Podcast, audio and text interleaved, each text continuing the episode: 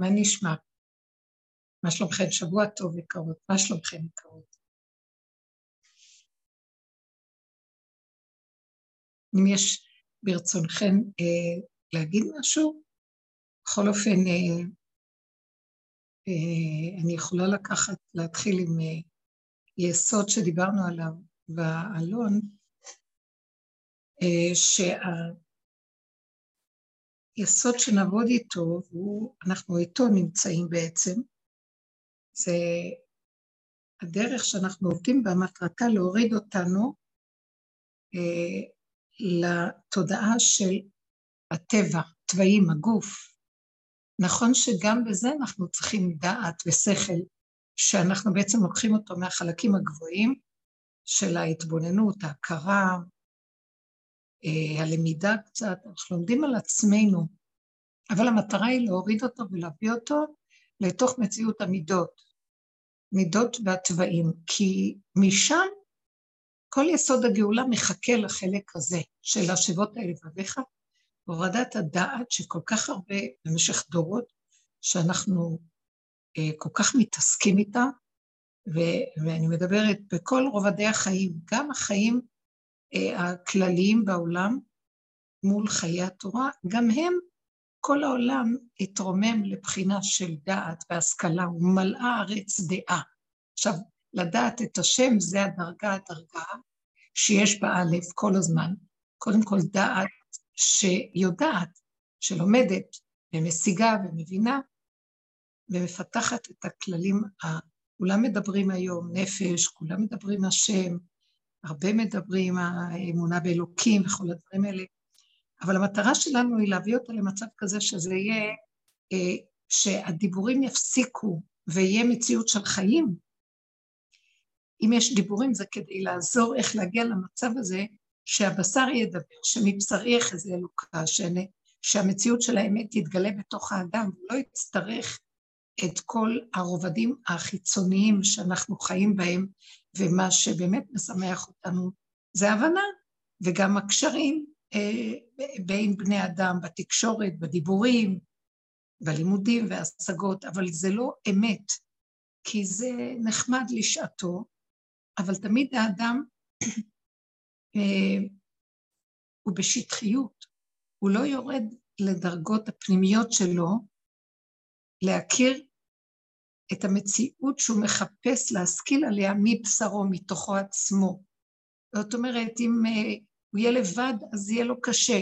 הוא יחפש מישהו לדבר איתו, ירוץ לעולם לדבר, להתקשר עם אנשים, לחפש uh, אירועים וכל מיני דברים כדי להפיג את השיממון שלו. וכאשר אנחנו מדברים מבשרי, זה לדעת לחיות, להתחבר למקום הזה שאנחנו חיים, את הדבר שאנחנו יודעים, עד כדי כך שכבר הוא לא בדעת, אלא הוא נטמע בתוך הבשר, ומתגלה לאדם מתוך המציאות הפרטית שלו, שהוא לא צריך ללכת לאף מקום, וטוב לו איפה שהוא, זה לא עצמו הקודם, מתגלה מתוכו חיות פנימית שהיא החיות שזורמת בבריאה. יש בבריאה חיות עדינה אה, שהיא דקה ומתחדשת כל רגע והיא נצחית והיא לא תלויה בדבר. וגם אם האדם יהיה לבד, הוא לא ירגיש לבד, ואם מזרימה לו חוכמה ושמחה והרגש טוב, שמחת הלב. אה, בפרשה הזאת ראינו שיעקב אבינו, כתוב, כמו שכתבנו, ביקש לגלות לבניו את הקץ. אמרו, יאספו אליי, בני יעקב, אני אגיד לכם את אשר יקרה אתכם באחרית הימים. אה, מעצם המילה יאספו אליי זה ריכוז, צמצום, תתחברו אליי, בואו, תרדו להתחבר אליי. זאת אומרת, תתאספו, אתם נמצאים רחוק, מפוזרים, בואו תתקבצו. עכשיו, כתוב ברש"י שהוא ביקש לגלות להם את הקץ ונתעלמה ממנו שכינה, כי כשהוא מתחיל לדבר, הוא לא מדבר, הוא לא מגלה להם את מה שיקרה להם אחרית הימים, אנחנו לא מוצאים בסיפור של הפרשה שום דבר כזה. אבל המעניין הוא שהוא מתחיל לדבר איתם, אז הוא מדבר אליהם ישירות ופונה לכל אחד ואחד לתכונות שלו, לא לדעת שלו, לא לאינטליגנציה השכלית וללמדנות שלו אה, ולמהלך הזה. הוא מדבר איתם מתוך מקום של טבע, ולכל אחד ואחד הוא מדבר על התכונות הטבעיות. אה, המעשים שלהם, הוא מיקד אותם בכמה מילים שהוא ייחד לכל אחד ואחד ממה שהוא הכיר בבניו, את התכונות, כל אחד והתכונה המיוחדת לו. ראובן פחז כמיים, שהוא מהיר מדי והוא לא חושב אפילו, כמו מים ממהרים, אה, כן, שמעון ולוי, שכלי חמאס כעסניים, שהם אה, חורצים מהר דין ויוצאים להפעיל אותו מבלי להירגע, להתבונן, לפרק. אה, יהודה גור אריה, אה, חזק, לב שלו, העוצמות של הלב, אל נפתלי, איילה שלוחה, דן שפיפון, נחש שפיפון עלי דרך. הוא מדבר עליהם תכונות בטבע, שזה העיקרון והעיקר שלהם שהוא מוסר להם דרכם, דרך הדיבור שלו מוסר להם את מה שהוא רוצה להגיד. אבל מה הוא בעצם אומר להם? לגלות להם את האחרית, הוא לא גילה להם אחרית הימים. וגם הוא לא אומר להם אה, איזה ברכה, הוא פשוט מגלה להם את התוואים שלהם, חושף לכל ואחד את העיקר של תוואיו. וזו עבודה מדהימה. עכשיו, מה לזה ולגילוי הקץ? מה הקשר לגילוי הקץ? תתבוננו איזה יופי יש בזה. כי הדעת זה ראשית, והתוואים זה אחרית. ומה שהוא רצה להגיד להם, לגלות להם את מה שהקראתם את הם, אותם, באחרית הימים. זה רק דרך התוואים. זאת אומרת, וידעת, ואנחנו כל הדורות עובדים בבירור הדעת, כל העולם מברר את הדעת, אבל, ובאמת הדעת שהיא מבוררת, היא משפיעה על הבן אדם שהוא לא יתנהג בגסות, שהוא לא יהיה אה, אלים וקשה, שהוא יתנהל בעולם עם תרבותיות. האדם כולא את יצריו, והוא מגביר את דעתו, והוא נהיה אדם תרבותי שיכול להתנהל בעולם ולהסתובב בין בני אדם. אבל האדם הזה שהדעת השתלטה, דעת נכונה ומוליכה אותו, בכל אופן אין לו חיות. אם הדעת הזאת לרגע לא מספקת לו את מה שהוא צריך, אין לו מעצמו חיות. הוא כל הזמן תלוי ועומד בדעת שלו. אה, חברה שהדעת שלו אומרת לו, עיסוק שהדעת אומרת לו, אה, דברים שתמיד תלויים בחוץ. אפילו אם הוא אדם שלומד תורה ולומד ומשקיע, אם רגע, זה קשה מאוד, אם ייקחו ממנו את הספר, או הוא יהיה במצב שלא יהיה לו איפה להשקיע את שכלו, יהיה לו קשה מאוד, הוא יהיה בכאבים. הוא לא מחובר לחלקים הנמוכים של עצמו, שגם בהיעדר הדעת, הוא יכול לרדת אליהם ולקבל חיות מהכיוון הנגדי, לא רק מהדעת, אלא מעצם מציאותו ונשימתו והתכונות שיש בתוכו, כמו החיות, שהן חיות חיות, מלשון חיות, מלשון חיות, שיש לו חיות, יש להם חיות מהחלקים של הטבע, התכונות הטבעיות הפשוטות שלהם.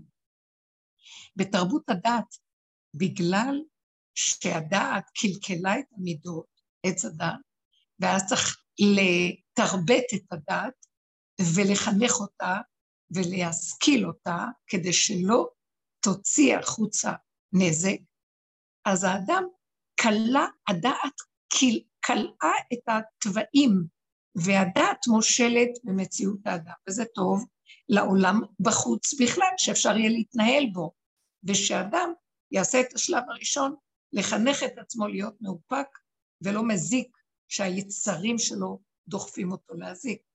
שהעולם נרגע והדעת היא אה, גדולה ומוליכה, בכל אופן האדם הזה אין לו חיות, כמו שאמרנו קודם. יש לו חיות שתלויה בדעת.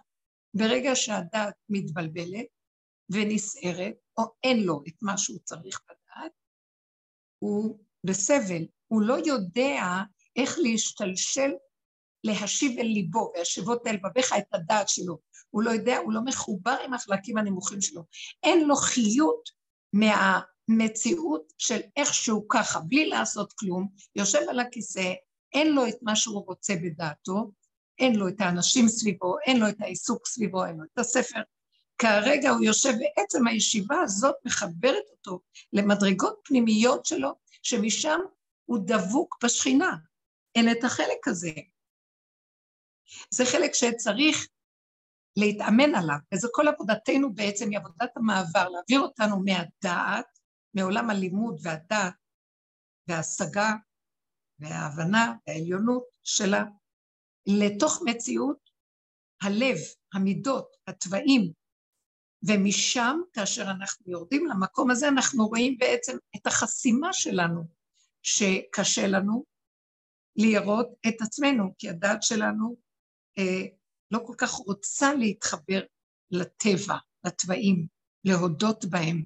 הכוח השכלי שבאדם הוא כועס על התוואים, הוא מתגדל עליהם, הוא אה, מתגאה עליהם, ולא נאה לו להביא את הדעת אל תוואה ולהודות שזה הוא. זה כמו שאנחנו עושים ביום הכיפורים, לוקחים את כל הדעת ושמים אותה בתוואים, והאדם שמה, כשהוא מסכים ומתבונן ומכיר את תכונותיו, ורואה את הסכנה שלו ועושה את תשובתו ודן ושופט את עצמו ולא את השני, במקום הזה גם הוא מקבל אחר כך את עצמו כמות שהוא, כמו יום הכיפורים, כי אין לו ברירה, כי הוא תקוע. פה המחיצה שהייתה בין הדעת ללב נעלמת, והראשית והאחרית מתחברים. הוא יודע הכל, הוא יודע שבעצם איכשהו ככה הוא בסדר גמור. אין שום בעיה בתוואים שלו, אין שום בעיה במציאות שלו. הוא לא צריך ביקורת הוא לא צריך שיפוטיות על עצמו, על השני כבר זה עבודה ראשונה שעושים, אבל גם כשהוא עובד עם עצמו, אלא פשוט מקבל את עצמו איך שהוא. בן אדם פשוט, במקום הזה שהוא בגבול שלו, שהוא מביא את עצמו לגבול, הוא גם לא ילך להזיק. אין לו את הכוח החיצוני הזה לצאת החוצה. הדעת נכנסה לתוך בשרו. הדעת של עץ הדת היא, היא מתמזגת, היא מתחברת, היא עושה, אה, כמו שאומרים, התמרת אנרגיה, מהדעת אל המידה. אז כשאין את הדעת הזאת, גם הוא לא יכול להזיק, כי התודה של עץ הדעת גורמת להזיק. וכשאדם, היא מתרחבת כל הזמן, זה תכונתה. וכשאדם מביא אותה להערקה לתוך הגבוליות של התכונות שלו, והדעת שלו נמצאת בתחתיותיו, זה לא שהוא מאבד את הדעת, הוא פשוט מכניס את הדעת לגבול, הוא מתמעט, הוא מתקטן, הוא לא יכול להזיק. הוא בעצם הופך להיות אדם שעשה התמרה לדעת שלו לתוך התכונות הטבעיות, זאת אומרת, סוף, מה שנקרא, ראש מחשבה, ראשית המחשבה, בסוף מעשה. הוא לוקח את הדעת ושם אותה בתוך המעשה. עכשיו, המעשה שלו יהיה מושלם. התכונה שלו, המעשה, שהדעת נכנסה בתכונה, תוצאה שהיא המעשה, היא תהיה מעשה מדהים, מעשה טוב, מעשה שטוב לבריאה, נקי, מדויק, מחובר לאדם, משמח אותו, מחיה אותו. דרכו, כשיש לו כלי כזה, ודעתו מחוברת לתכונותיו, הפעולות שלו, הוא לא פועל מטעם עצמו, כי העצמיות שלו נכנסת כבר לתוך התכונה, זה מה, מהאני שלו, שהיה בדעת, נכנס לתוך התכונה שלו.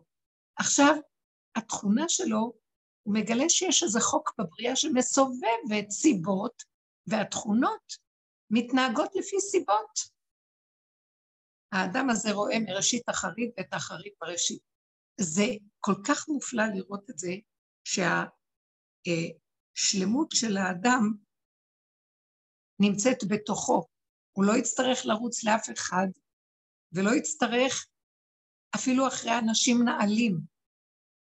הוא יתחבר אליהם, הוא יתאחד איתם, הוא ישמח בקרבתם, אבל אם הם לא יהיו סביבו, הוא מחובר גם ככה, והוא יקבל את עצמו בדרגתו איכשהו, והכל יהיה בסדר. שלווה ביחידה שלו. במקום הזה הוא לא צריך לחפש לגלות עתידות, מה יהיה העתיד, כי אין עתיד. איכשהו ככה טוב לו. הוא לא צריך לחפש עתיד. ממציאותו איכשהו, הוא יודע את אחריתו.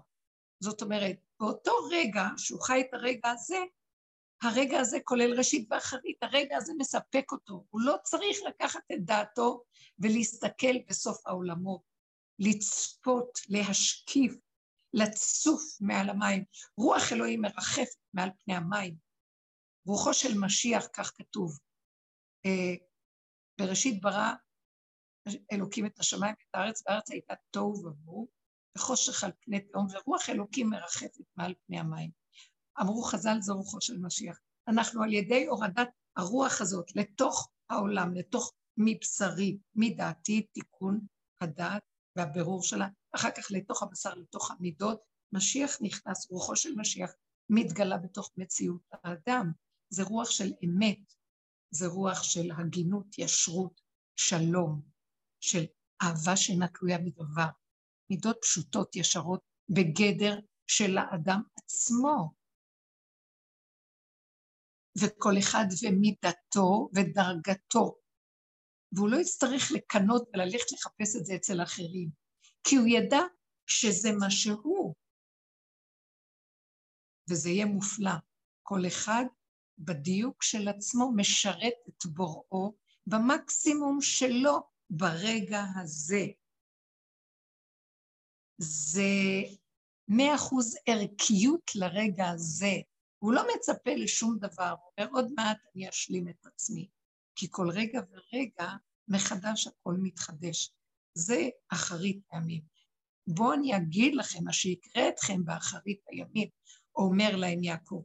והוא מתחיל לדבר על התוואים שלהם, ונותן לכל אחד ואחד את התכונה הראשית שמאפיינת אותו.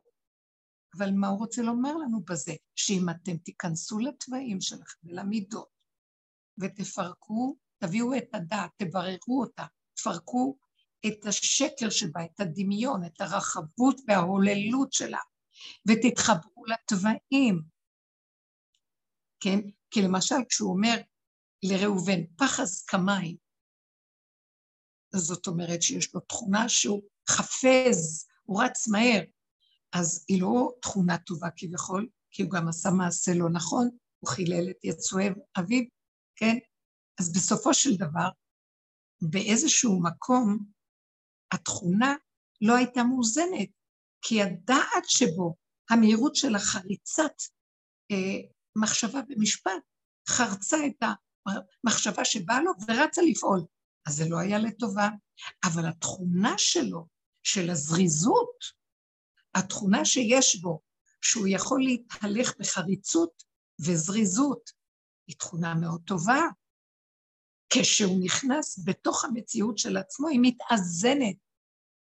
כשהיא נשארת רק במוחו, אז היא שודדת אותו, והיא גורמת לו לעשות שטויות, ואז חייבים לגדור את האדם, יש שם הרבה מצוות ודינים עליו, והרבה גדרים וסייגים, אבל כשאדם עובד עם עצמו ודן ושופט את עצמו, ויורד לתוך הבס, הבסיס של מציאותו, ושוקל ותורה את עצמו, הבחוץ הוא רק היה מראה ומקל לעבוד עם זה עד שהוא מגיע לגבול שלו, ובגבול שלו מתעייף, הוא מתקטן, הוא מתמעט, הוא מצטמצם, התכונה נשארת לו, אבל היא תכונה שהיא מחוברת לבשרו, ושם יש קצב, שם הוא מרגיש שיש מי שמנהל אותו, אנרגיית החיים, השכינה, אם כל חי, שמנהלת את הבריאה שלה. והיא מסובבת סיבות, והתכונה הזאת יכולה לצאת באיזה עניין, אבל הכל בקטן. השכינה מסבבת את הסיבות, והקצב של הבריאה הוא מאוד עוצמתי, מדויק, קטן, שהוא הרבה וגדול לרגע. העוצמה שלו ברגע אחד פועלת למרחקים וישועות. האדם הזה אה, חי, הוא לא צריך לדעת עתידות. טוב לו איכשהו, אין עתיד. ההווה מושלם וכולל את העבר והעתיד, וכל רגע הוא מתחדש מחדש, וכל רגע הסיבה תגלגל אותו למה שהוא צריך לעשות.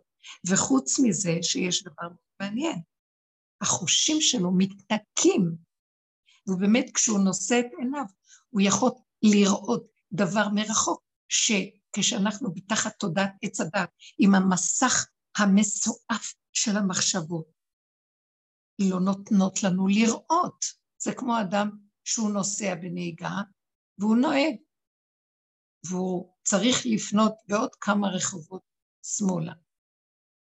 אבל כשהמחשבות שלו טורדות אותו, הוא יכול גם לעבור את המעבר כשאין ווייז, ואז הוא לא יזכור איך לפנות שמאלה, כי המחשבות לא נותנות לו לראות את מה שעומד לפניו בעתיד של הרחובות הבאים שלו. נמצא שהמחשבות, המסך המבדיל, לא נותן לראות, אבל כשאדם צלול ונקי ובגבולו ומתמעט, והדמיון, מעגלי הדמיון הגדולים הולכים ונופלים לו, החושים נפתחים לו והוא רואה לפניו הרבה יותר, עולם ומלואו. רואה בדקויות מציאויות, שכשהמוח שלו מסועף, אז הוא טרוד ולא רואה. כאילו הוא מתהלך בחושך בעיניו כבויות. הוא גם שומע יותר, מריח יותר, הכל יותר חזק, וכביכול הוא חי את מה שבטבע עץ הדת אנחנו קוראים לו עתיד, את הרחוק ממנו. אבל באמת באמת שום דבר לא רחוק, והכל קרוב אליך הדבר מאוד, כי קרוב אליך הדבר מאוד, והפיך ובלבבך לעשותו. וזה המהלך שהעבודה שאנחנו עושים אמורה להביא אותנו אליה.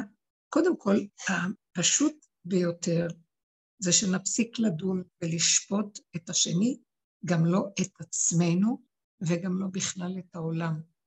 הלוחות הראשונים זה הבחינה של לימוד הזכות. זה הבחינה, זה לא, אפילו לא צריכים ללמד זכות. הזכות מתגלה בבריאה. הזכות של, של המציאות, שהכל בסדר איך שזה ככה, לא לדון ולא לשפוט. זה הדעת שלנו שהיא שואפת למה שאין לנו, רק מה שהיא הייתה חושבת שהיא רוצה, כל הזמן דנה ושופטת. כשאדם מתקטן בגבולו, והוא מגיע למקום שהוא משלים עם מציאותו, ומקבל את הכל בהתמעטות, והדת שלו מתחילה אה, להתמזג ולהשתלב עם התוואים שלו. הבחינה שלו נהיית אדם פשוט, נאמן לעצמו, לפשטות הקיומית שלו.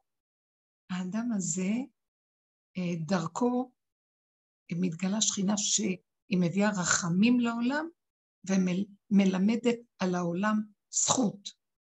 היא מהפכת את הדין של העולם לרחמים. אנחנו עייפים מלריב, עייפים מלהתווכח, עייפים מלהתנצח, עייפים מלרצות להיות צודק, עייפים מכל התנועה החיצונית שאין לה מנוחה ושקט. אז מה? אז להתמעט ושיתגלה משהו חדש, וזה ישתלב מאוד מאוד בטבע פשוט. זה לא יהיה איזה זעזוע ורעם ביום בהיר, זה תהליך של התמעטות שכבר קורה. אדם לא חפץ אה, לריב, לא חפץ להתרגז, לא חפץ לשפוט. מה לי ידידי בביתי? בשביל מה אני צריכה שבמוח שלי יושב איזה מישהו, איזה דמות או איזה מאורע לא שייך לי כלום. על מה אני דנה ושופטת? משעמם לו לאדם. הוא מחפש למלא את החלל הריק של דעתו, כי הוא לא מחובר לקצב של החיות של בשרו, אז הוא רץ לשני, שלישי, רביעי ולכל העולם מסביב, ויש לו דעה ויש לו מה להגיד.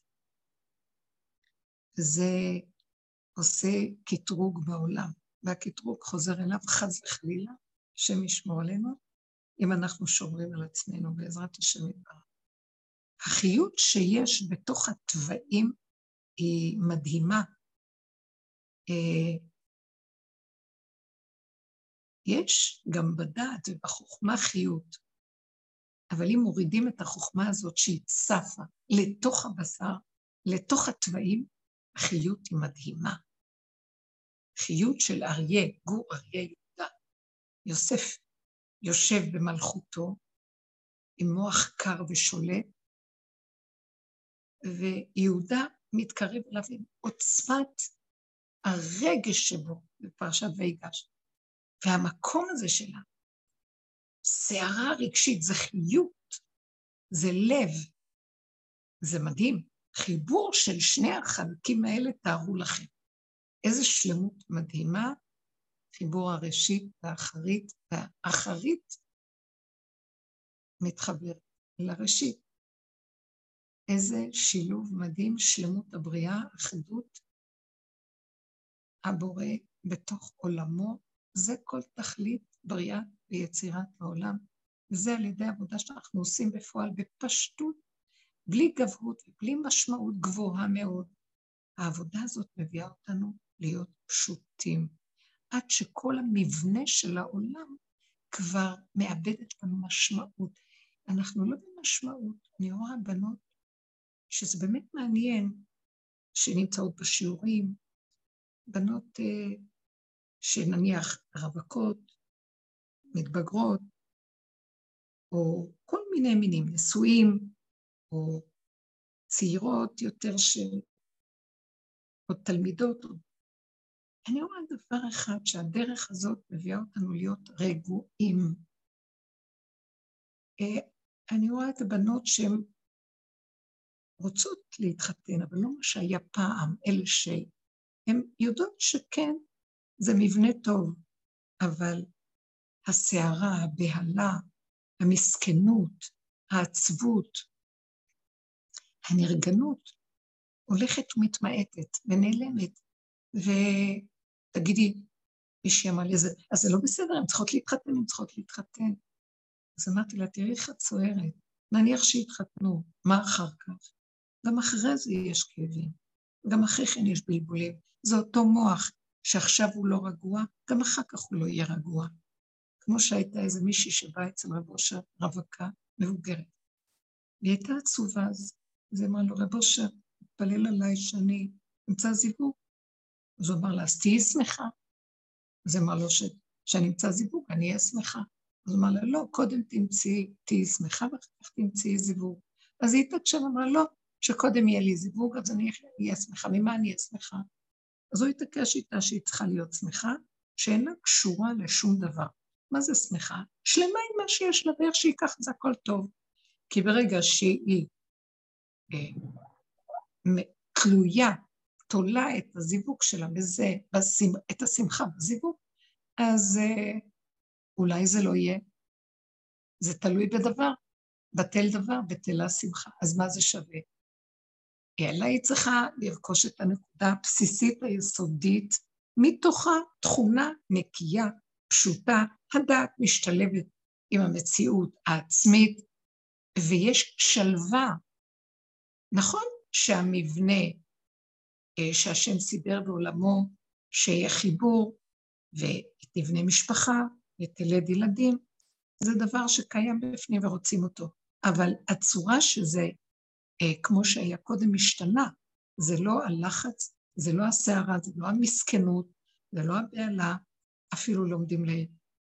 המוח מתמעט לתוך הבשר, מתחילים ליהנות מעצם הרגע, ועצם העיסוק, ועצם החיים, ועצם החיבור העצמי, ומתחילים להתחבר בתוך הנפש לחלק הפנימי. הדעת יחד עם התכונה זה כמו זיווג, ויש שלווה בתוך הנפש, וגם כוח האלוקים מתחיל להתגלות, שכינה. כי כשיש את שני החלקים מחוברים, יש כלי לאדם ששכינה יושבת עליו, אז החיים נראים אחרת. בן אדם הזה יכול למשוך ברכות ובקלות עד אליו את מה שצריך, מבלי להתאמץ, מבלי שהמוח שלו אה, ירדוף אותו ביללה, ומבלי שהוא יהיה עצוב ונרגן, וזה יפה. אז הדרך מביאה אותנו קודם כל לרגיעות ושלווה. גם אנשים נשואים שהיו קודם, אני זוכרת, והיו פה מתייעצות אה, ומדברות על מצבים קשים בחיי הזוגיות, או כעס וביקורת ווכחנות ומריבות וכן הלאה.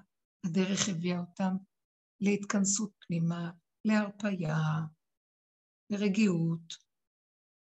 זה לא שמתנתקים מהסובב, מתנתקת צורת התקשורת הטיפשית של קודם, של גירוי תגובה, וכעס ורוגז, וביקורת ושיפוטיות, והמרירות של האדם, הוא משליט אותה על השני כי מר לו וריק לו, אז השני יסדר לו את מציאותו הריקה. וכאשר אנחנו מתבוננים ומסתכלים, הדרך מביאה אותנו להכיר את כל הפגם של עצמנו, שהשני רק מראה לנו, וכל אחד לוקח אחריות. בייחוד אם אחד מהצדדים עושה עבודה, גם השני מקבל. המהלך הזה הופך להיות ברור ופשוט, אז נהיה שקט, נהיה רגיעות, ומתגלה הכוח חיות של השכינה שמחברת את הזיווג, איש ואישה זכו, שכינה ביניהם, מכוח שהשכינה ביניהם הם מתחברים, ולא מהכוח של העץ הדת, המוח שעושה כל מיני אינטרסים וטריקים איך להיות מחוברים, וזה חסר, יכול להחזיק מעמד זמן קצר, זה תלוי בדבר, בטל דבר, בטלה, בטל החיבור, וככה זה מתמשך. אה, אותו דבר הורים עם ילדים, הדרך הביאה אותנו להירגע ולהיכנס פנימה, והכל הופך להיות פשוט. איזה עתיד עוד נחפש? מה נחפש עתידות? אין דבר כזה עתידות. גם לא משנה. הדרך מביאה אותנו, אני ראיתי יותר ויותר אפילו שיש נבואות עתידיות, שתמיד היה מרתק אותי, מה הנביאים אמרו לעתיד לבוא, מה יהיה ולא יהיה וכן יהיה. המקום של הדרך בעבודה הביא אותי להכיר שמבשרי, ממה שקורה לי, בעבודתי, אני יודעת מה הולך לקרות בעולם. זה היה לפני הקורונה שדיברנו, זה היה כל תהליך הקורונה גם עכשיו, בכל התהליכים. אני פשוט רואה בפשטות, מה שקורה איתי במציאות שלי, זה דבר שאחר כך אני רואה אותו קורה בעולם ממילא. זה תהליך שקודם כל, בצמצום העצמי של הפרט, מן הכלל אל הפרט, כשיש עבודה נכונה, הפרט בעצמו, כמו לוח בקרה, שממנו אחר כך מתראה השינוי בעולם. עשר כאלה עושים שינוי מאוד גדול בעולם. אז למה לי לחפש עתידות? גם כשאני קוראת את העתידות שעתידים, הן מפורסמות, שעתידים להיות בנבואות, כמו זכריה, יחזקאל, שהיה, אני רואה שזה לא משנה לי. הרבה נבואות נאמרו, וכשהם נהיו, הם לא כמו שבדיוק הם נאמרו. כמו שיבת ציון, המהלכים הם שונים בציור של הנביא, מאוד מרוכזים, מתומצתים, עם נקודות מרכזיות, אבל המציאות יש בה הרבה אלמנטים וניואנסים. וגם נבואות שאמרו ולא נהיו עדיין, שאולי גם לא חייב שיהיו. אז זה לא משנה. אנחנו לא רוצים לחיות מהנבואות האלה, זה לא משנה לנו. מה זה משנה לי אם אני אדע עתידות? זה ילדותי. זה הדעת של עץ הדת, שהיא מאוד אה, סקרנית להיות כאלוקים ולדעת, שהיא חושבת שאלוקים יודע הכל כפי שהיא סוברת, מגיד מראשית החבט. זה לא שהוא יודע עתידות, הוא חי את הנשימה, אני לא יודעת איך להגיד את זה. כל נשימה, כל, כל יסוד, כל נקודה ראשונית היא גם אחרית. בתוך הדבר עצמו הכל קיים. מאיפה שהשם יודע מה כל אחד ואחד חושב. אנחנו אומרים, השם יודע מה אני חושבת, יש לו ביליארדים של אנשים. כי הוא נמצא בתוך כל נקודה ונקודה, בתוך כל מציאות ומציאות, כל פעימה של החיים, בתוך האדם, מחוץ לאדם, תמיד הכל נמצא שם, הראשית והאחרית בנקודה, ואין אצלו מרחב בין הראשית לאחרית. אותה נקודה מכילה הכל, שלמות של כאן ועכשיו, שהראשון והאחרון הם דבר אחד. בגלל עץ הדת התרחב המרחק ונעשה ריבוי כביכול, והפרדה וחסימה, ואז יש עבר ויש עתיד, אבל זה לא כך. באמת שאנחנו מגיעים אליה, כשאנחנו מתחברים להתמעטות ולנשימה ולרגע, זה בסדר איך שזה ככה הרגע. וכל פעם שהמוח שלי קופץ ואומר, מה יהיה, איך יהיה, אני צועקת להשם, נושמת, ואומרת, ריבונו שלום, תעזור לי לחזור לרגע, אין שום דבר חוץ מזה. מי זה הריבונו של עולם שאני פונה אליו? זה, זה לשון ביטוי. זה לעצמי, להוריד חזק את המוח לתוך הפה ולדבר. גם כשאני לא אדבר, וזה שקט, שלווה. ככה זה בסדר. אז המוח יכול לקפוץ ולהגיד, אז מה עשית היום? אז מה יהיה איתך? אז מה התכלית פה? לסגור את הספריות, לסגור סימני שאלה, לסגור שאלות גבוהות שמשקיפות. השקפה לא מתאימה יותר, היא איך שזה ככה. הכל בסדר, לא צריך לשאול, לא צריך להקשות. להשלים, לקבל, להיות, to be, להיות את הדבר העכשווי. משם יש ישועות. הרגע בעצמו מגיע וכיכרו בידו.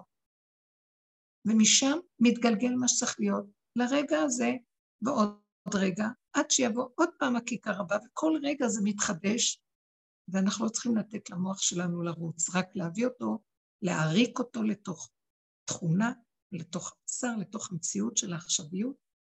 יש שם חוכמה, אנחנו נדע מה צריך לעשות, אבל לא לעבור את הגבול והגדר ולרוץ עם המוח. אם אנחנו נחיה ככה, נדע מראשית את האחרית.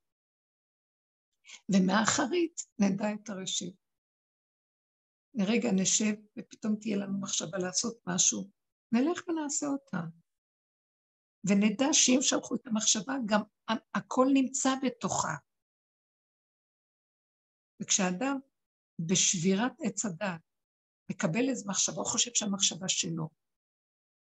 יש לו רצון, אז הוא חושב שהרצון שלו. ואז הוא אומר, יש לי רצון כזה וכזה. ועכשיו הוא צריך לרוץ, להתאמץ מאוד מאוד חזק כדי לקיים את הרצון. במקסימום הטוב הוא עוד אומר, השם שלח לי רצון, אבל הוא צריך ללכת להוציא אותו לפועל. תקשיבו, לא להפריע. מי ששלח את הרצון הוא גם שולח את סוף המעשה, וברגע אחד הכל קיים. פשוט להתחיל לפעול, להושיט יד, ולפעול, ולא לחשוב מדי, ולא להתרחב מדי, ולתכנן מדי, ולהקשות, ולהשקיף, ולדעת הרבה, ואז נחלשים, ואז רפו ידיהם, כי יש המון אפשרויות, ואז הכל מתבלבל, ונשארים עם הרצון. מי ששלח את הרצון, הוא גם שולח את אחרית הרצון, וחפצו קשורה ביכולתו. מה שהוא רוצה, שהוא חפץ, קשור גם ביכולת לעשות אותו, ובאותו רגע. אבל לא לחשוב, פשוט לפעול, להושיט יד קטנה. וגם זה שנתן את הרצון, הוא נותן לנו, הוא נותן את המחשבה מה לעשות, לרגע. הכל בהתמעטות, כל החוכמה שלנו זה לעבוד להכניס את המוח הגדול והרחב שמתפשט בחיצוניות לתוך התוואים והמידות, לתוך הבהמה שבאדם. ערומים בדחת ומשימים עצמם כבהמה. אדם ובהמה תושיע. אדם זה הכוח השכלי שבו, מוריד אותו לתוך תכונה, הטבע, הלב שבו, מידות, ואז המוח הזה אומר מה צריך לעשות, אבל הוא משנה, הוא עושה מין טרנס, טרנספורמציה, שינוי. המוח, כשהוא נכנס לתוך המציאות של המידה, הוא משנה את הצורה. פתאום זה לא נראה כמו שהיה מוח. הוא מאוד קונקרטי, הוא מאוד גבולי, הוא מתחבר עם התכונה, הוא לא מרחף, הוא לא מתרבה בידיעות והשגות, הכל מאוד מאוד מחובר וקשור. אה, חשבתי על זה שמשה רבנו, שהשם אומר לו לבנות את המשכן וכל הכלים שלו, זה אור גדול שהשם נתן למשה בדעתו. הדעת שלו הייתה קולטת את דבר השם. אבל כתוב בחז"ל שהוא התקשה לבנות, להקים את, לבנות את הכלים, לעשות את הכלים של המשכן. הוא התקשה. ואז השם נתן לבצלאל, בן אורי, בן חור, למטה יהודה, את ה... שהוא לב, שהוא יצירתי וכישרוני, נתן לו איך לחשוב מחשבות. ביצירה יש מחשבה גם. בכוח היצירה יש חשיבה, כמו שיש בתוך הדעת חשיבה, בכל מוח, גם במעשה יש מוח שחושב, כל אה, חלק והמוחין שלו. אז הוא נתן לו מוח וחשיבה איך לבנות את הכלים.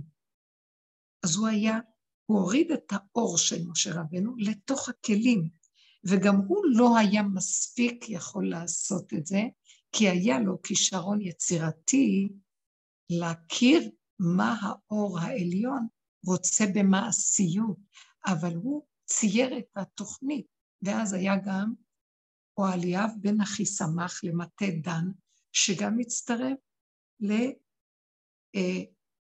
לבצלאל, והוא הוציא בפועל עוד יותר מעשי ממש כמו חרש ואמן בברזל, וב... לא היה ברזל שם, אבל בעץ ובכל צורה אחרת שהייתה, הוא הוציא בסוף את הצורה הסופית. אז תראו, משה רבנו הדעת היה צריך את יהודה, את בצלאל בן אורי לשבט יהודה, שהכניס את זה לתוך מציאות היצירה, ציור וראיית התוכנית ברמה מעשית יותר, עד שבא אוהליה בן אחי שמח למטה דן, והוציא את זה בפועל עוד יותר. שימו לב, הורדת, התהליך של הורדת המחשבה. עכשיו, כל אדם בקטן יכול לעשות את זה בתוך עצמו גם. והחוכמה שלנו, העיקר, סוף מעשה במחשבה תחילה, וזה לדעת מראשית אחרית. וגם זה שיעמוד בסוף, באחרית הוא יכול לראות מה יקרה בראשית, הוא יכול לראות מה זה מה יקרה בראשית. במעשה הפשוט שעשה, נניח בסוף, אה, אוהליאב בן אחיסמך, מי שמתבונן ויש לו את כל החלקים, משה רבנו מחלק, או כולם שם מדובר, שבתוך הכלי הזה שעשו אותו, ראו לפי הכלי מה הרעיון שעומד מאחוריו. לפי הכלי אפשר לראות. אתה רואה אה, ספה, ספה בפועל. כשאתה מסתכל על ספה, אחד שרואה אותה יכול לראות מי שתכנן אותה, ואת החומרים שבה, ואת הרעיון הראשוני ששרטטו אותה, ולמה חשבו לבנות אותה כי היא טובה לישיבה, את המחשבה הראשונה הראשונה, וכן הלאה.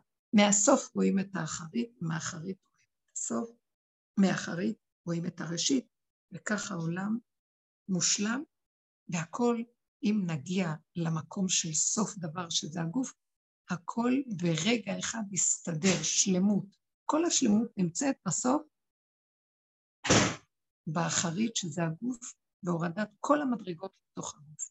וכאן אנחנו גם נאמר את הנקודה שהאור החדש שיגיע הוא בא משמי השמיים, מעל השמיים, והוא ירד דווקא על הארץ, בדילוג השמיים. השמיים ננעלים, ושמי השמיים יורדים לתוך מציאות הארץ. האור הגנוז, המחשבה תחילה מחפשת את המקום של המעשיות, התכונה, הכלי, וכשהיא יורדת על כלי, כשהיא מוצאת כלי נקי, היא יורדת על הכלי הזה. כל העיקר שלנו זה לבנות כלים נקיים. לבנות כלים נקיים זה להפנים ולקחת את כל הכוחות שבנו מהמחשבה וההרגש, לצמצם אותם לתוך המעשיות הפשוטה ולהתבונן בתוך עצמנו ולהשלים ולקבל, להפסיק לדון, להפסיק לשפוט לא את השני ולא את עצמנו גם, ולהיכנס למקום של השלמה והכנעה וקבלה ושמחה פשוטה של ילד קטן, ששמח בכל רגע ורגע, איך שזה ככה זה טוב. הכל טוב, הכל בסדר. אנחנו לא נתבקשנו להיות גדולים, ולא נתבקשנו להיות מושלמים, ולא נתבקשנו להיות יכולים, נתבקשנו לחיות את הרגע בדרכנו, הכל זורם, ולא שלנו פה כלום. וכל מה שעובר דרכנו משלו הוא ומשלך ומידיך, נתנו לך בחזרה. זה רק, מה, זה מין אה, אה, גלגול, סרקל, מעגל כזה שיוצא מלמעלה ויורד למטה וחוזר למעלה וכן הלאה, וזה שלמות הבריאה, וכך השם יתברך את עולמו, שזה עולם מושלם, חוקים מדהימים, שעץ הדת קלקל והתרחב, והקליפה הרחיבה אותם ויצאה מהקשרה, ומסעירה את הבני אדם מקטרגת עד בלי סוף, ומבלבלת ומייאשת, וגלגלים חוזרים ומתגלגלים ושבים, ולא נגמר עלינו התכונות סוף הדורות, הורידו לנו דרך מדהימה שאפשר להתבונן ולעבוד ולהפנים, ונופלים וקמים.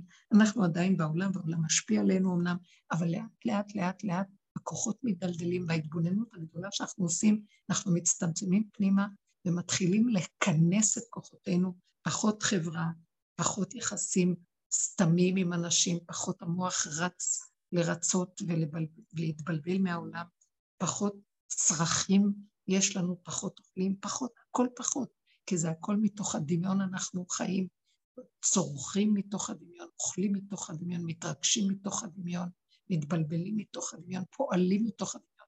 הרבה עבודות סרק, ועל זה אנחנו רואים שלא ניגע לריק ולא נלד לבהלה. ועל התמעטות מביאה אותנו לשקט ושלווה בתוך המבנים הקיימים.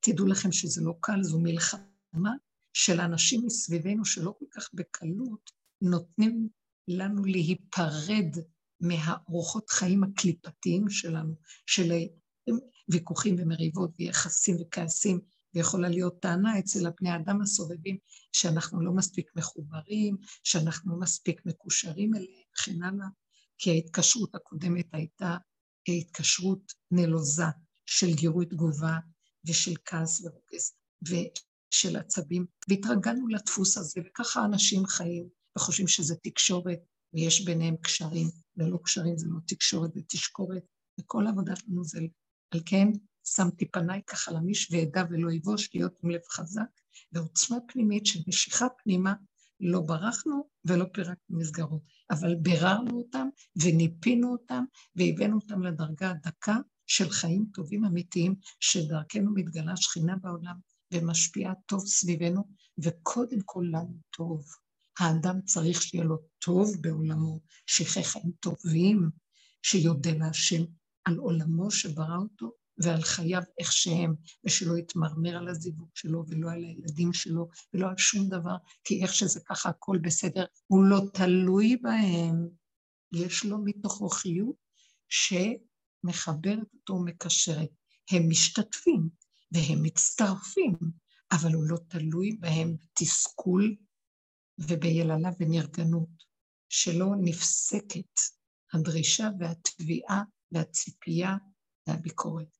וכך העבודה הזאת תביא אותנו בעזרת השם, הגאולה השלמה, היא כבר קורית, יש קודם כל גאולה פרטית, אנחנו מתחילים להרגיש את הגאולה הפרטית שלנו, שהתמעטנו, תתמעטו בנו, זה טוב, תשמחו בכל מה שיש איכשהו ככה, תקבלו את זה השלמה ולא שמחה של פעם סוכרזית, תלוי בדבר.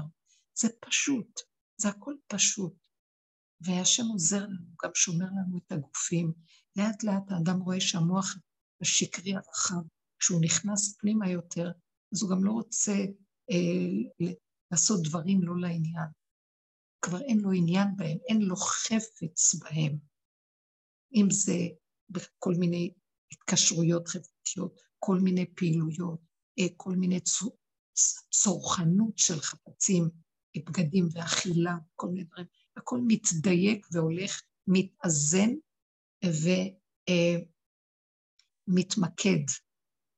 ובמקום הזה מתגלה חיות אה, עמוקה פנימית, מדהימה, שקטה, משמחת, והכל בסדר, ולא לדון את עצמו ולא לשפוט.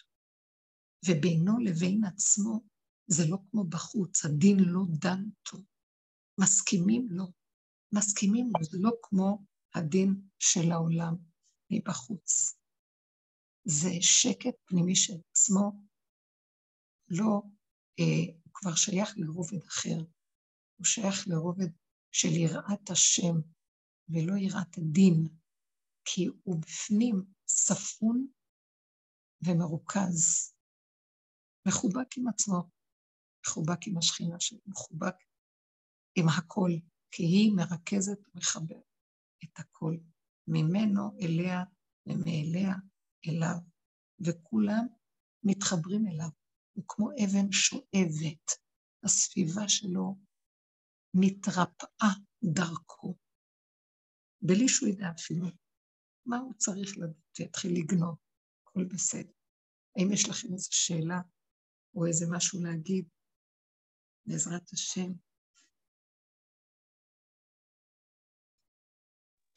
הרבנית,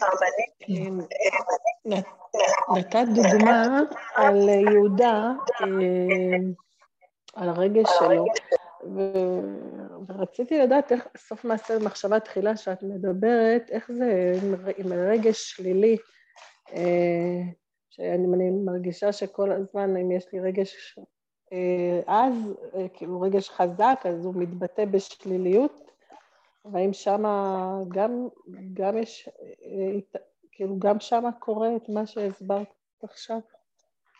זאת אומרת, ההרגש, בואו ניקח אה, את האריה, חיה, שהעץ הדת אצלה לא מצוי כמו אצל האדם. דרך אגב, בחטא עץ הדת גם כל הבריאה התקלקלה.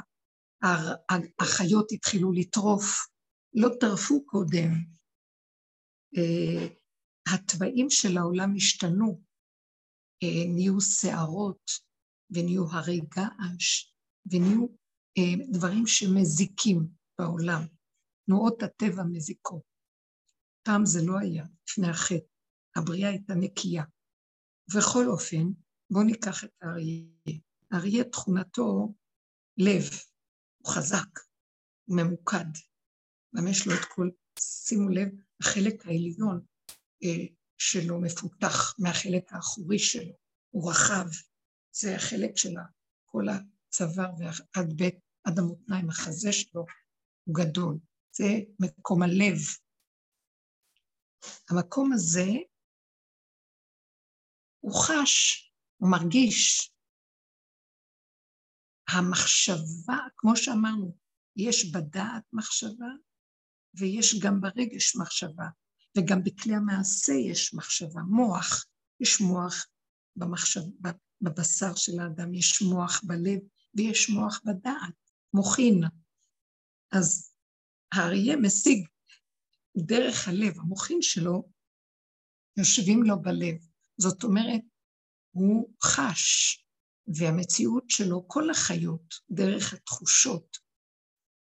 אבל החיות מסמלות חלקים, חלקים, חלקים. אריה מסמל את הלב.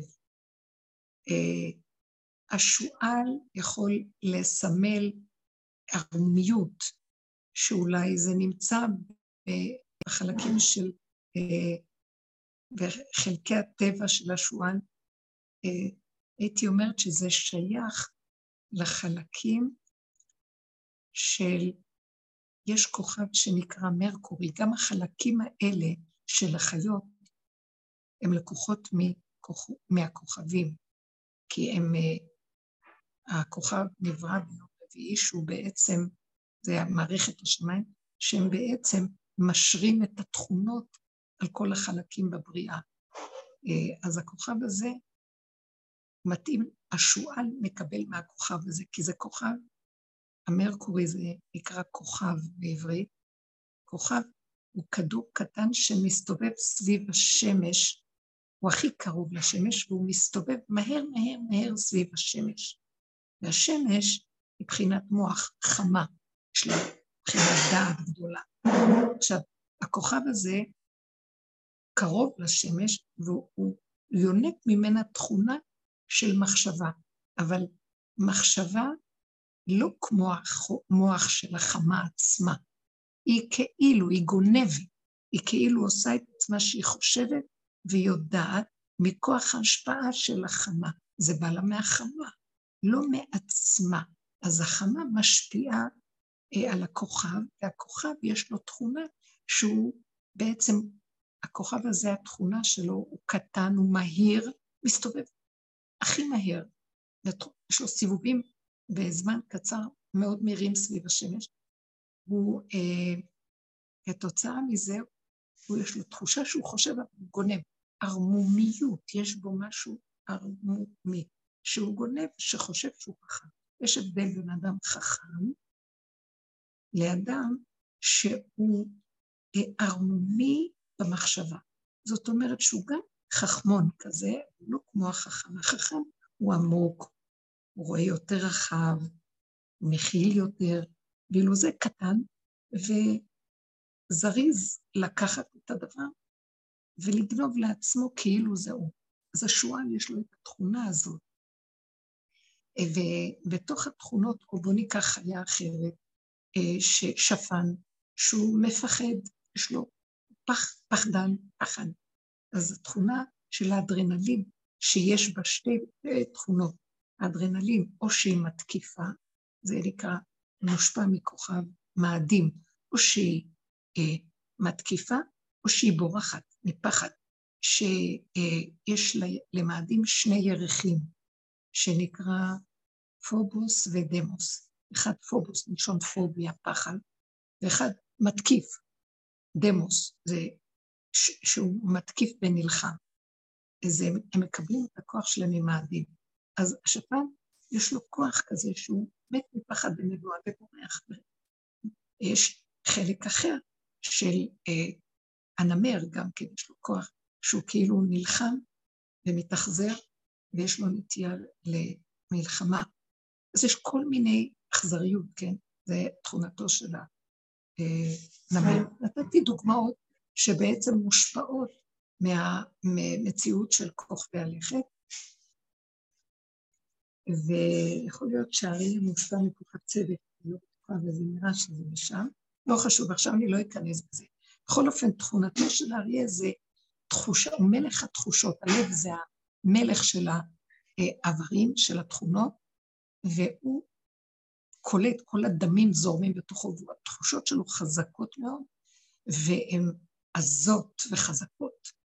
ואז אותו אחד שהוא ממוקד ברגש, אם את אמרת למה את אריה, יהודה שהוא מתדמה לאריה, הוא חווה הרבה את העניין הזה של ההתרגשות, שבדברים הוא מתפעל, מתרגש, הדמים שלו זורמים, ואז הוא קולט הרבה יותר מהר מאדם שיש לו חשיבה. הוא קולט דרך התכונות שלו בזמן, אה, אפילו בלתי זמן, הרבה יותר מהר מאשר אדם שקולט במחשבה. והמהלך הזה גורם שהתגובות שלו יהיו גם כן מהירות.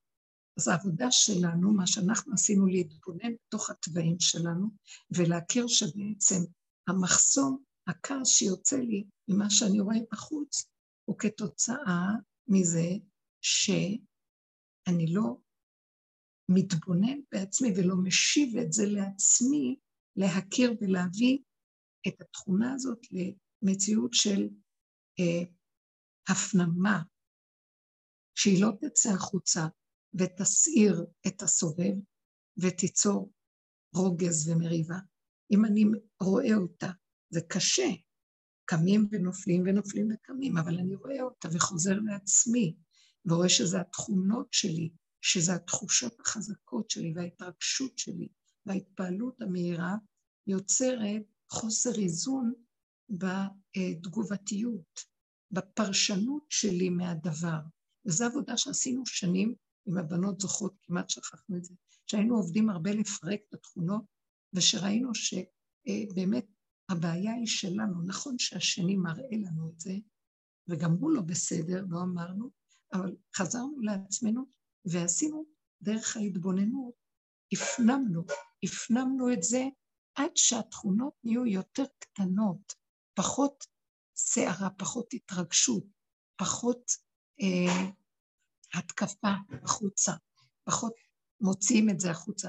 והמקום הזה גורם לכך שאני מתחיל אה, להשלים עם התכונה שיש לי, כי אני רואה שלהוציא אותה החוצה אני מבזבז אותה, לבקר את עצמי ולשפוט את עצמי איך אני נראה ולהיות עצוב מזה, זה חלק מהתהליך שאני חוזר לאחוריי ואני מתבונן. אז זה טוב התהליך הזה, כי זה גורם לי שאני אתאפק, שאני לא אחשוב את עצמי, ושאני אלמד להכיל את עצמי. אבל בסופו של דבר אני גם מתחיל להשלים שזה מה שאני, אני מקבל את זה, אני מחבק את עצמי ואני אוהב את התכונה שלי. ופתאום אני רואה שהתכונה הזאת היא תכונה מדהימה, שאם אני לא נותן לה להיגנב החוצה, אני מקבל ממנה חיות פנימית, דרכה אני חש את הבריאה בדרגות שאחרים לא בקלות חשים. אדם כזה וואו, שיש... מדהים.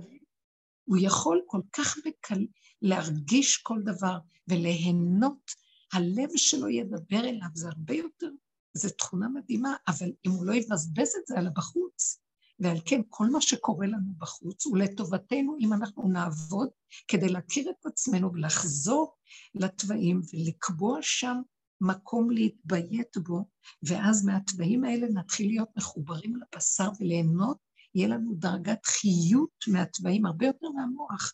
העולם בחוץ גונב אותנו. החיות יש להם חיות מאוד גבוהה, כשמן, כן, דרגת חיות גבוהה. והמקום הזה, על ידי העבודה שאנחנו עושים, מגיעים לחיבור של התכונות. החיבור הזה, הוא מאפשר גם לדעת להיכנס בכלי הזה, ויש שלמות. וזה מצב מאוד טוב, בעוד שבגלות הדעת נמצאת לבד והתכונות סגורות, מהפחד שלא נצא החוצה ונחריב עולם בתכונות שלנו. על כן החזרה והשיבה פנימה לתוך מציאותנו הפנימית, עם התוואים, עם ההתבוננות בדעת, לתוך התוואים, היא תהליך של שיבה ותהליך של אחרית הימים. לרד, להגיע כל אחד להתיישב בנחלתו, בתכונתו, במציאותו הטבעית, ולאהוב את עצמו, לקבל את עצמו ולהתחבר לעצמו, ומשם לגלות את החיות של השכינה שמתגלה במיוחד לא לפי הכלים שלו, וכל אחד יהיה שונה מהשני, בעוד שבדעת אנחנו חקיינים נוראיים, אנחנו מחקים אחד את השני ואין לנו ייחודיות. כמו החיות, החיות יש ייחודיות, כל חיה מיוחדת מהשנייה. בני אדם הם, הם, הם, הם גונבים חקיינים, הם גונבים אחד מהשני, וזו עבודה מדהימה, וזו עבודה שתביא אותנו לתכלית הנרצית של גילוי שכינה, כל אחד ואחד, בתוך תכונותיו, בתוך תוואיו, ועליהם ישב האור הגנוז שירד משמי השמיים, וזה תכלית חזון אחרית הימים. זה נפלא. הזאב יישאר זאב, והכבש יישאר כבש, וגר זאב עם כבש, וארי עם גדי ירבץ. ולא יטרפו אחד את השני, ולא יזיקו אחד לשני, ולא יהיו קורבנות ולא מתקרבנים. ואז ירד האור הגנוז ויעשה שלום בין הכל, או נאמר ככה, כשאנחנו עושים את העבודה הזאת, אז ירד האור הגנוז ויחבר את החיות שבנו, את התוואים, וכולנו נהיה מחוברים ומקושרים זה לזה, בלי קנאה, בלי צרות עין, בלי שנאת חינם, בלי דין ובלי קטרוג. זה אחרית הימים. שימו לב, פשוט. וכל אחד יאכל את מה שהוא צריך לאכול, וכל אחד יחיה בדלת אמותיו, בלי גזלנות וחמאס, ובלי חמדנות, ובלי התנשאות ושלטנות ורודנות אחד על השני. זה חזון אחרית הימים. תיכנסו בעבודה, תיכנסו פנימה. יכול להיות שאנחנו צריכים לעשות חזרה מדי פעם על עבודת התכונות. טוב, תודה רבה לכם. תשאלו עוד שאלות בעזרת השם, ואז נמשיך, והשם ייתן דיבורים מתאים. תודה רבה, איזה יופי, וואי, מדהים, בעזרת השם. טובים, חיים טובים, שנזכה בעזרת לגאולה שלמה, יחד עם הפרשיות של גאולת מצרים. אמן, כן יהי רצון. תודה רבה. אמן. אמן, תודה, תודה רבה רבה.